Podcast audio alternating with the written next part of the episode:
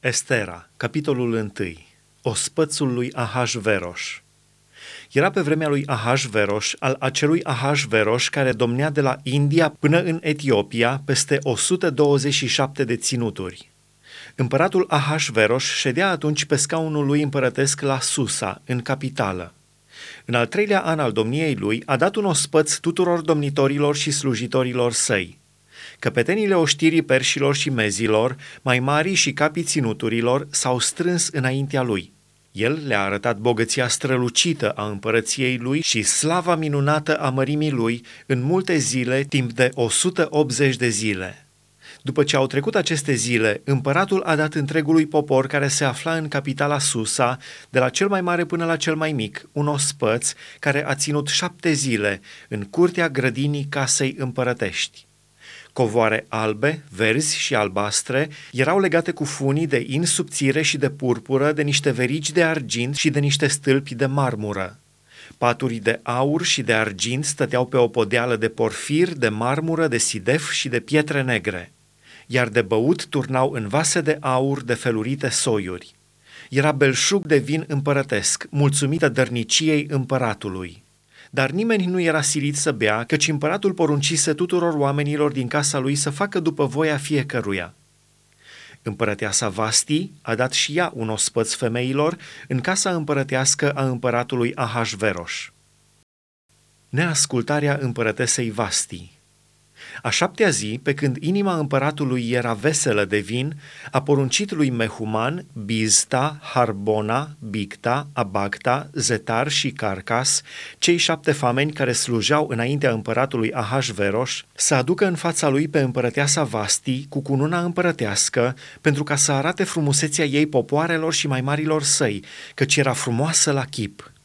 Dar împărăteasa Vasti n-a vrut să vină când a primit prin fameni porunca împăratului. Și împăratul s-a supărat foarte tare, s-a aprins de mânie.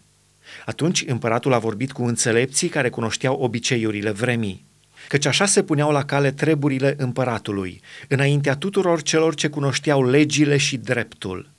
Avea lângă el pe Carșena, pe Șetar, pe Admata, pe Tarsis, pe Meres, pe Marsena, pe Memucan, șapte domnitori ai Persiei și Mediei, care vedeau fața împăratului și care aveau locul întâi în împărăție.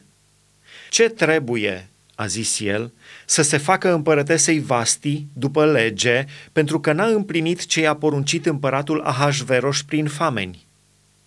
Memucan a răspuns înaintea împăratului și domnitorilor.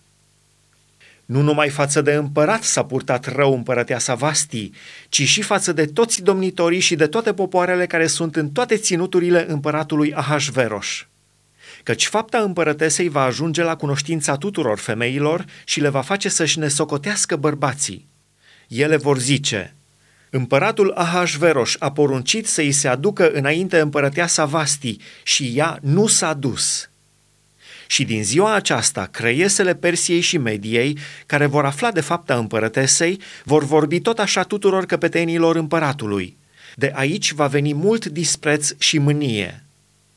Dacă împăratul găsește cu cale să se dea poruncă din partea lui și să se scrie în legile perșilor și mezilor cu arătarea că nu trebuie să se calce o poruncă împărătească, după care Vasti să nu se mai arate înaintea împăratului Ahasveros, iar împăratul să dea vrednicia de împărăteasă alteia, mai bună decât ea.